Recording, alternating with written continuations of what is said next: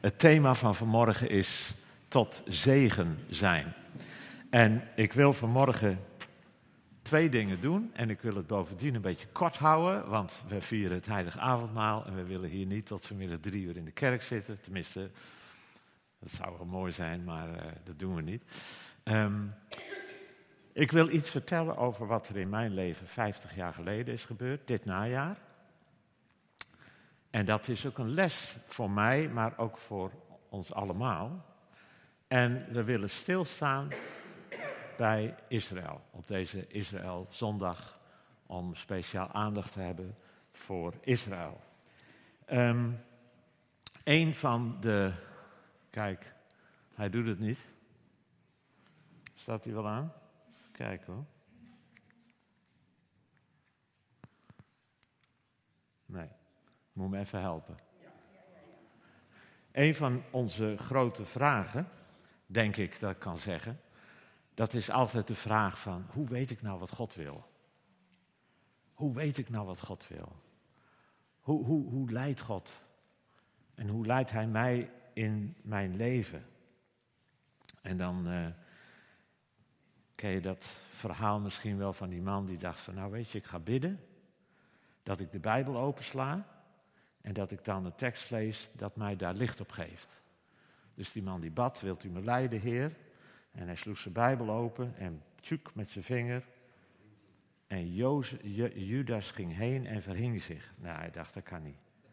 Dat kan niet. Dus nog een keer, Bijbel dicht, weer bidden, Bijbel open, vinger. En ga gij heen en doe even zo. Nou, dat. zo werkt het niet. Zo werkt het niet. De Bijbel is geen toverboek. Maar we kunnen wel in de Bijbel principes vinden, richtlijnen vinden, die ons kunnen helpen. In het algemeen en, en soms ook heel specifiek. En um, de volgende slide, ik zal iedere keer maar even zeggen.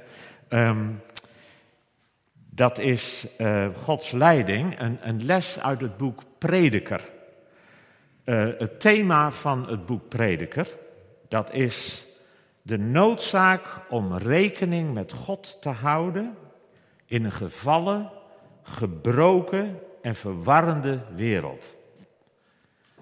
Alleen dat, rekening met God houden, geeft zin aan ons soms schijnbaar zinloze bestaan. Dat is eigenlijk de, de boek, het thema van het boek van Prediker. Volgens de Joodse en de christelijke traditie is het boek Prediker afkomstig van Salomo. En ik wil met je lezen Prediker 9, vers 7 tot 10. En ik doe dat uit de nieuwe Bijbelvertaling.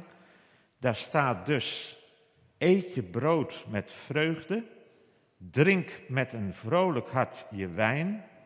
God ziet alles wat je doet al lang met welbehagen aan. Draag altijd vrolijke kleren. Kies een feestelijke geur. Geniet van het leven met de vrouw die je bemint. Geniet op alle dagen van je leven die God je heeft gegeven. Want het bestaan is leeg en vluchtig en je zoekt en zoekt onder de zon. Dus geniet op elke dag. Het is het loon dat God je heeft gegeven. Doe wat je hand te doen vindt. En doe het met volle inzet. Want er zijn geen daden en gedachten, geen kennis en geen wijsheid in het dodenrijk. Daar ben je altijd naar op weg. En dan prediker 11, de eerste zes versen. Werp je brood uit over het water, want je vindt het later weer terug. Bewaar je brood in zeven delen, zelfs in acht, want je weet niet welke ramp de aarde treffen zal. Wanneer de wolken vol zijn, gieten ze hun regen uit over de aarde naar, alle, naar welke kant een boom ook valt, naar het noorden of het zuiden, hij blijft liggen op de plaats waar die valt. Wie altijd op de wind let, komt nooit aan zaaien toe. Wie altijd op de wolken kijkt, komt nooit aan maaien toe. Je kent de wegen van de wind niet. Je kent het kind dat in de moederschoot groeit niet. Zo ken je ook de daden niet van God die alles maakt. Zaai in de morgen, laat in, je, in de avond je hand niet rusten, want je weet niet of het zaad de ene of de andere of elke keer ontkiemen zal. Tot zover. Dat hoofdstuk 11, vers 1, daar staat: Werp je brood uit over het water, want je vindt het later weer terug. Daar zijn verschillende Bijbeluitleggers verschillend over wat, wat dat betekent. Het is een uitdrukking die ons niet helemaal bekend is qua betekenis. Sommigen zeggen misschien dat het te maken heeft met overzeese handel. Anderen zeggen het heeft te maken met het spreiden van je investeringen en van je inzet. Weer anderen zeggen nee, het heeft te maken met geven aan de armen. En dan uiteindelijk zul je dat ook terugkrijgen. Ik denk dat, kijkend ook naar vers 6 in hoofdstuk 11, zaai in de morgen, laat in de avond je hand niet rusten, want je weet niet of het zaad de ene of de andere of elke keer ontkiemen zal. Dat het waarschijnlijk, lijkt mij, te maken heeft met het spreiden van je investeringen. Je moet niet op één paard wetten. Je kan op allerlei verschillende richtingen je inzet geven. En dan staat er in hoofdstuk 9, vers 10, hebben we gelezen, doe wat je hand te doen vindt. En doe het met volle inzet. Doe wat je hand te doen vindt. In de oude vertaling daar stond, al wat je hand vindt om naar vermogen te doen, doe dat. Ik kom daar zo meteen op terug met een verhaal uit mijn eigen leven. De volgende slide is wat is Israëls roeping? Het is vandaag Israël zondag. Wat was nou Gods bedoeling met Israël? Wel, dan moeten we teruggaan naar het allereerste begin. En dat is de roeping van Abraham. En God belooft Abraham dat hij dat in hem alle geslachten van de aardbodem, en dat heeft de betekenis met alle volkeren, gezegend zouden worden. Dus de bedoeling van Israël, dat was dat God, die houdt van ons, die houdt van het werk van zijn handen, dat hij Israël zou gebruiken als een handvat om zijn werk te beginnen dat uiteindelijk tot zegen zou zijn van alle volkeren op aarde, inclusief het Nederlandse volk. En dan zie je dat gelijk in het allereerste Bijbelboek, Genesis, zie je dat ook al een beetje tot voltooiing komen. Want een derde deel van het allereerste boek in de Bijbel, Genesis, gaat over een nazaat van Abraham, die de redder wordt van Egypte. Dus daarin zie je al iets tot uiting komen van wat Gods bedoeling was met Abraham en met zijn nakomelingen. Dat ze één grote zegen zouden zijn, uiteindelijk voor alle volkeren op aarde. Dan zie je dat bij anderen ook. Ik noem Daniel, die een zegen wordt voor het rijk van de Babyloniërs en later voor het rijk van de Persen. En Israël, je ziet het ook tot uiting komen, dat het een zegen is voor de mensen die bij hen komen. Denk aan Rut, de Moabitische, die komt schuilen onder de vleugels van de God van Israël. En dan zie je het bijvoorbeeld ook bij um, het inwijden van de tempel door koning Salomo dan bidt hij al, als mensen uit andere volkeren hier komen om u te aanbidden, hoort u dan naar hem. Dat ze een zegen zouden mogen zijn voor alle volkeren om hen heen. De koningin van Sheba, die heeft gehoord van de rijkdom van de koning Salomo en ze komt een kijkje nemen. En zo zijn er allerlei mensen die komen en die zien de zegen en delen in de zegen. De Syrische generaal, die heeft een Joods slavinnetje in huis. En als de generaal heel erg ziek wordt, zegt dat Joodse slavinnetje: Joh, in het land waar ik vandaan kom, daar is een profeet. En die kan je misschien wel beter maken. En dan gaat die Syrische generaal, hij komt in Israël en hij ontvangt de zegen van de God van Israël. Het is heel interessant dat er zelfs Bijbelboeken staan geschreven door profeten, die helemaal boodschappen zijn voor andere volkeren. Denk aan het boek Jona, Nahum en Obadja. Drie profeten die boodschappen hebben voor andere volkeren.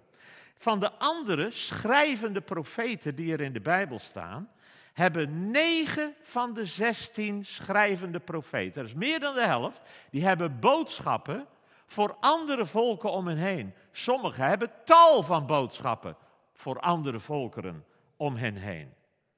In jou zullen alle geslachten van de aardbodem gezegend worden. En dan zie je, dat is ook heel interessant, dat God dat stukje land geeft aan Abraham en zijn nakomelingen. Daar op het snijvlak van Europa, van Afrika en van Azië, dat is geen toeval, hè? Dat God dat volk een plekje geeft te midden van al die volkeren. En als je dan ook ziet hoeveel volkeren er genoemd worden in de Bijbel, dat is een hele lange lijst van tientallen volkeren die genoemd worden. En dat komt omdat Israël gelegen is op dat strategische plekje tussen Europa, Azië en Afrika. En je proeft daarin het verlangen van God met zijn volk dat ze een zegen zouden zijn voor alle volkeren op aarde. En dan zie je dat uiteindelijk de ultieme zegen is. Dat uit hen de verlosser voor de volkeren geboren wordt. Jezus, waarvan de profeet Jezaja al profeteerde dat hij zou komen. En dan zegt hij, te gering, het is mij te gering om alleen de stammen van Jacob weer op te richten. Zie, ik stel u tot een licht voor de volkeren. Dat de Messias, die voortkomt uit het Joodse volk, de redder zou zijn van het Joodse volk. Maar het is mij te gering, zegt God, alleen het Joodse volk. Ik stel je tot een licht voor de volkeren. En dan zie je, dat is eigenlijk de grote Israël-visie die alle volkeren omvat.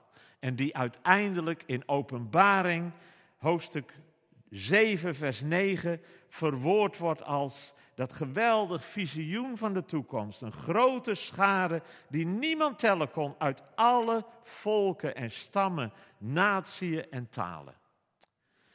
En dat zie je al terugkomen in de naamsverandering van Abraham.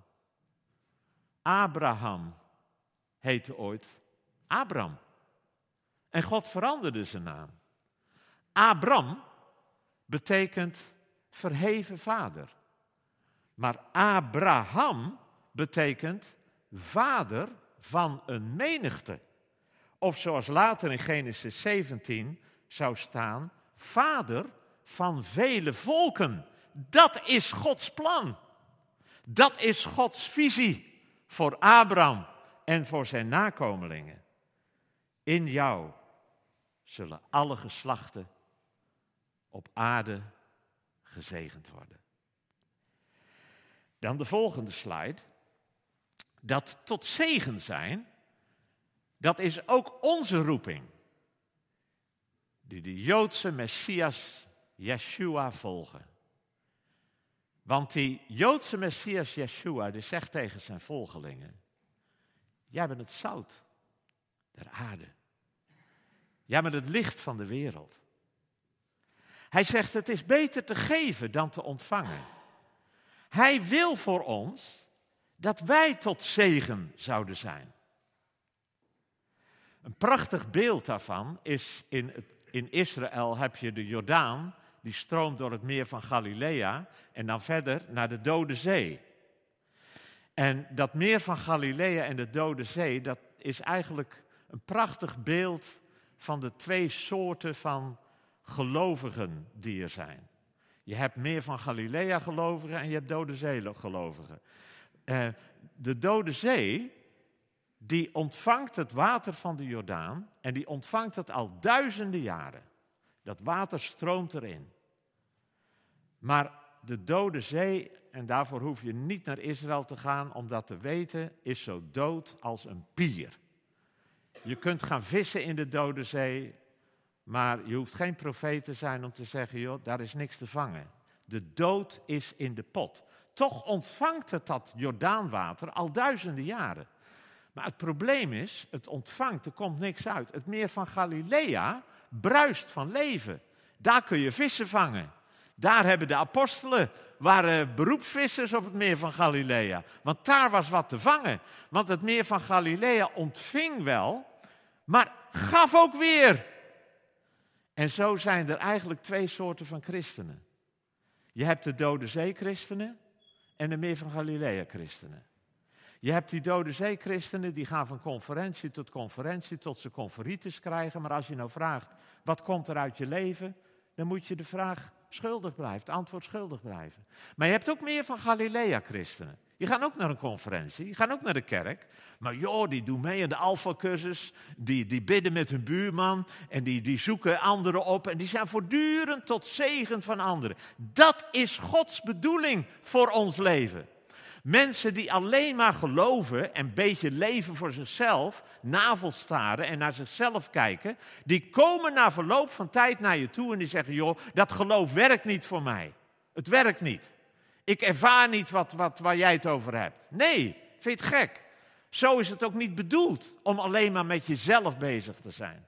Het is bedoeld, net als Israël tot zegen van de wereld zou zijn, dat wij tot zegen zouden zijn van anderen. En dat het stroomt, want in het stromen ervaren wij het leven. En dan kom ik bij de volgende slide. Wij hebben zoveel aan Israël te danken. Het is een wonder dat het Joodse volk er überhaupt nog is na 2700 jaren van verstrooiing. Waar allerlei wereldrijken zijn gekomen en gegaan, bestaat het Joodse volk nog steeds. Het Joodse volk is ook opmerkelijk. Een kwart van de wereldbevolking is Joods. Maar de afgelopen 110 jaar van het uitreiken van Nobelprijzen is 22% van alle Nobelprijzen naar Joden toegegaan. Dat is opmerkelijk. Ik heb uh, heel veel samengewerkt met de internationale directeur van de Wycliffe Bijbelvertalers. En die vertelde me ooit eens, hij zegt, Joop, ik heb er heel veel studie van gemaakt. Maar volgens mij is het Hebreeuws, het Ivriet, de enige taal in de wereld die een dode taal was geworden en weer een levende taal is vandaag. Dat is het Hebreeuws. Er is allerlei opmerkelijke dingen over het Joodse volk te zeggen. Wij weten ook dat het Joodse volk, en dat hebben wij ook aan hun te danken, die hebben het woord van God ontvangen en die hebben het door de eeuwen heen ook nauwgezet bewaard, overgeleverd. Zodat wij vandaag dat woord hebben. Um, Israël is ons ook tot voorbeeld. Paulus zegt dat in de Korinthebrief. Israël is ons tot voorbeeld. In goede dingen, maar ook in kwalijke dingen. In waarschuwende dingen. Pas op, kijk naar Israël. Wat God gedaan heeft met Israël is ons tot voorbeeld. En dan natuurlijk, het is uit het Joodse volk dat Jezus is geboren. Wij hebben zoveel aan het Joodse volk te danken. Het waren de Joodse apostelen die de wereld ingegaan zijn. Om met het geven van hun eigen leven ervoor te zorgen dat wij hier vandaag kunnen zitten. Dat wij het evangelie hebben gehoord. Dat wij het Nieuwe Testament hebben. Dat is allemaal te danken aan de Joodse apostelen. Het waren de Joodse Petrus en Paulus die beide in het jaar 66 door keizer Nero om het leven zijn gebracht. Het was de Joodse Andreas die naar Klein-Azië, Griekenland ging, om daar het evangelie te brengen en waarschijnlijk daar gekruisigd is. Het was de Jood Thomas die werkte in Syrië en die helemaal naar Zuid-India ging, waar je tot vandaag de dag de heilige Thomaskerk kunt vinden. Het was de Jood Philippus die naar Carthago ging in Tunesië, in Klein-Azië, waar hij door de proconsul om het leven werd gebracht. Het was de Jood Matthäus die naar Perzië ging en Ethiopië om daar het evangelie te brengen en zijn leven heeft gegeven. Het was de Jood Bartholomeus die met Thomas meeging naar India, maar ook heeft gewerkt in Armenië, Ethiopië en het zuiden van Arabië. Het was de Jood Jacobus, de zoon van Alfeus, die naar Syrië is gegaan. Het was de Jood Simon de Zeloot, die naar Perzië ging, waar hij werd gedood, omdat hij weigerde de zonnegod te aanbidden. En zo kan ik doorgaan. Het waren de Joodse apostelen. En daarom zien we ook in Openbaring het nieuwe Jeruzalem dat neerdaalt, de bruid van Christus die neerdaalt. En dan staat er dat nieuwe Jeruzalem, de bruid van Christus, is gebouwd op fundamentstenen met de namen van de twaalf apostelen daarin. Want de gemeente is gebouwd op het fundament wat deze Joodse apostelen gelegd hebben. Wij hebben veel aan Israël te danken. De vraag, volgende slide, is: zijn wij nu ook hen tot zegen? Gelaten 6, daar staat: laten dus in de tijd die ons nog rest, laten we voor iedereen het goede doen, maar vooral voor onze geloofsgenoten.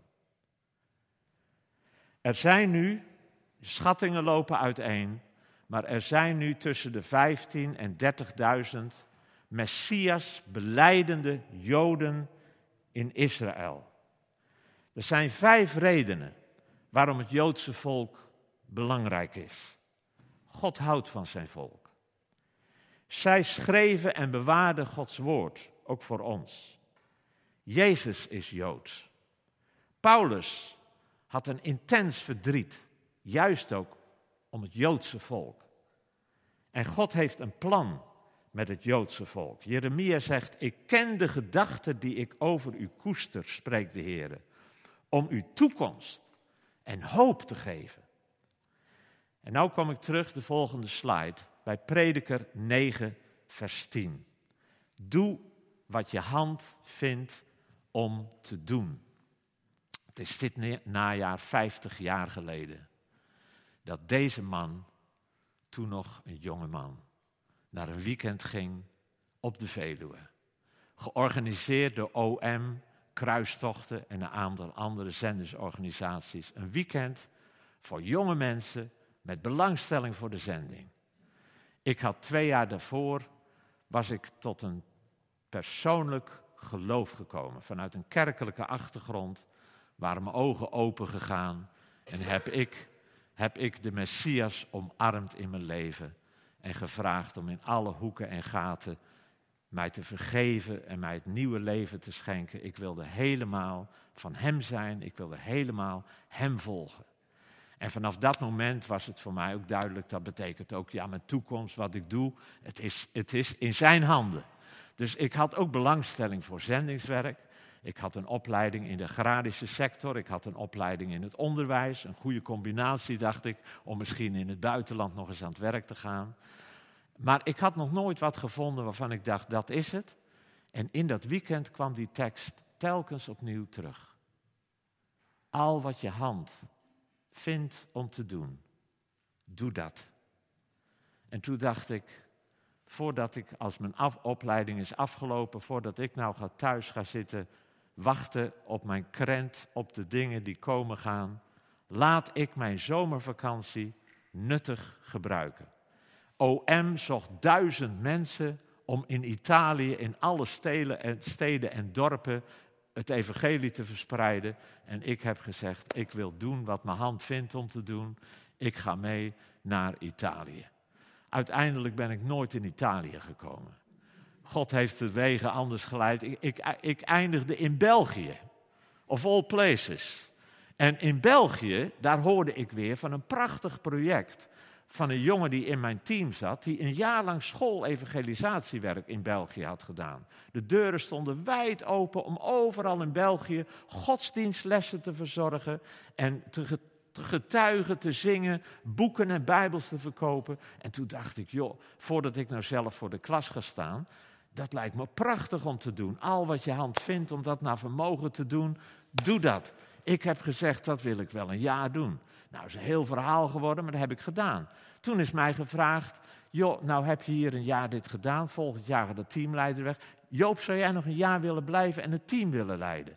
Al wat je hand vindt om dat naar vermogen te doen, doe dat. Ik heb gezegd, oké, dus ik heb dat team geleid het tweede jaar. Toen kregen we al allerlei connecties in Nederland. Toen kwam er een team van bemanningsleden van de Logos, het eerste schip van OM, eh, met ervaring op dat schip. Die werden apart gezet in Wassenaar.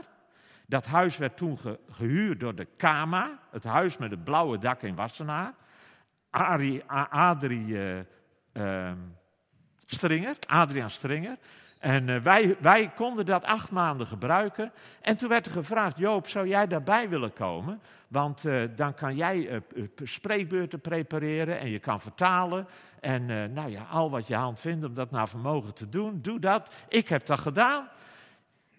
En in dat jaar, op 7 maart 1977, smiddags om twee uur, heb ik in dat team verkering gekregen. Met de lief van mijn leven. En uh, toen hadden we 400 spreekbeurten en presentaties in binnen- en buitenland. In acht maanden tijd. 400 spreekbeurten. En zoveel connecties in Nederland. Dit is de tijd om het OM-kantoor in Nederland te beginnen. Joop, is dat niks voor jou? Al wat je hand vindt om dat naar vermogen te doen, doe dat. Ik zeg, oké heer, als dat uw wil is en u geeft mij een prachtige vrouw, en uh, dan ben ik bereid om dat te doen. Dus in 1977 zijn we het kantoor van OM in Nederland begonnen. Maar al wat uw hand vindt om dat naar vermogen te doen, doe dat. Dat is eigenlijk de tekst, die zou je boven mijn leven kunnen schrijven. Zo is het gegaan, stap voor stap. En dan de volgende slide. Als dat de manier is waarop God ons ook leidt, van stap tot stap tot stap. Al wat je hand vindt om dat naar vermogen te doen, doe dat. Dan zou ik op deze Israël-zondag willen zeggen, doe dat. Maar doe dat ook voor het Joodse volk. Er zijn zoveel gelegenheden. De Kama doet een prachtig werk in Israël. OM heeft een team in Israël. We krijgen een blaadje van Christenen voor Israël. Israël en de Bijbel doet er prachtig werk.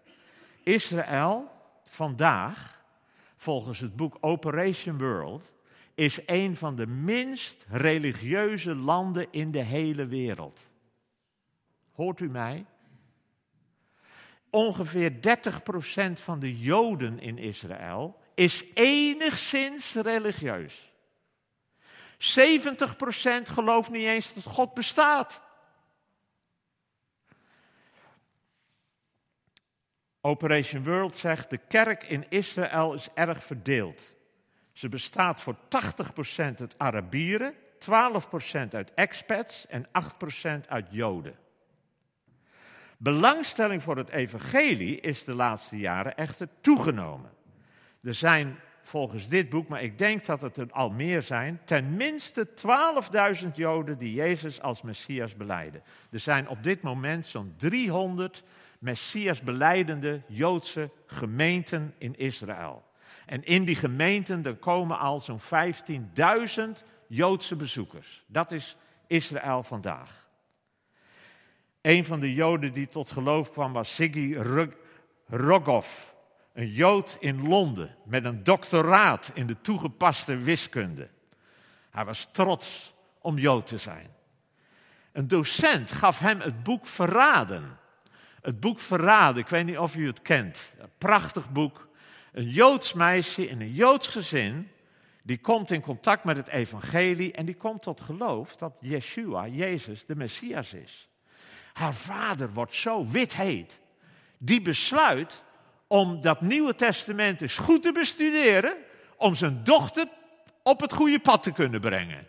En in zijn studie van het Nieuwe Testament komt de vader overtuigend tot geloof dat zijn dochter het bij het rechte eind heeft. Nou, dat boek Verraden werd aan Zikki gegeven. En uh, hij realiseerde zich dat het beeld van Yeshua in het Nieuwe Testament helemaal overeenkomt met dat wat je weet van het Oude Testament. Hij zegt, ik werd overmand door vreugde en door angst. Door vreugde omdat ik het gevoel had, ik had een schat gevonden.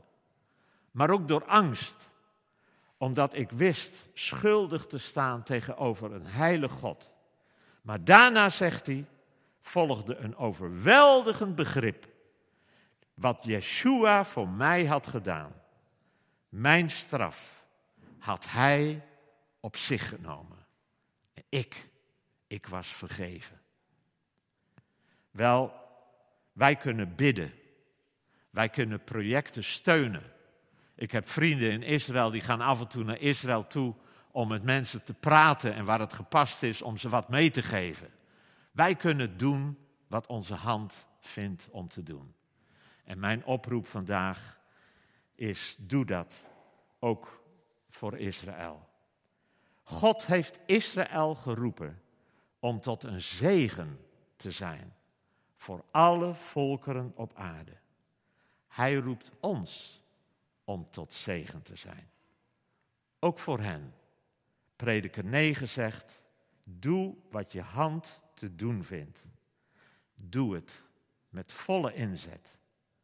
Laten wij dat doen. Ook voor het Joodse volk. Mag ik maar samen met je bidden?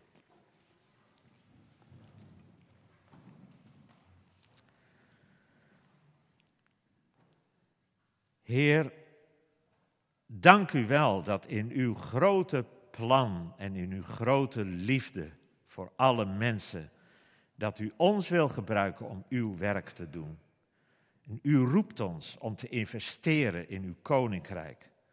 U roept ons om te doen wat onze hand vindt om te doen, binnen en buiten de gemeente, in onze daden, in ons getuigenis, in onze inzet, in kinderwerk, jongerenwerk, bijbelkringen, de alfacursus, pastoraat, muziek, wat het ook is. Maar u roept ons om ons in te zetten voor uw koninkrijk. Laat ons ook zien hoe we persoonlijk het volk van Israël tot zegen kunnen zijn. Heer, wat zijn we dankbaar voor wat u ons in hen gegeven hebt. Zegent u in het bijzonder onze Messias beleidende broeders en zusters. Vele van hen hebben het zwaar en dat doet ons pijn. Dat doet u pijn. U zei tegen Paulus: Waarom vervolg je mij? U identificeert zich daarmee. Wij bidden voor hen die nu nog verblind zijn. Open hun ogen toch, zoals u deed bij Ziki Rokov, de Joodse wiskundige, en bij de apostel Paulus, toen hij tot bekering kwam.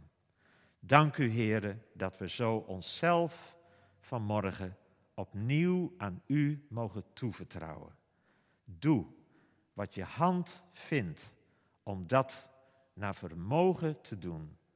Here, leidt u ons op die weg, dat ook ons leven tot een grote zegen mag zijn. In Jezus' naam. Amen.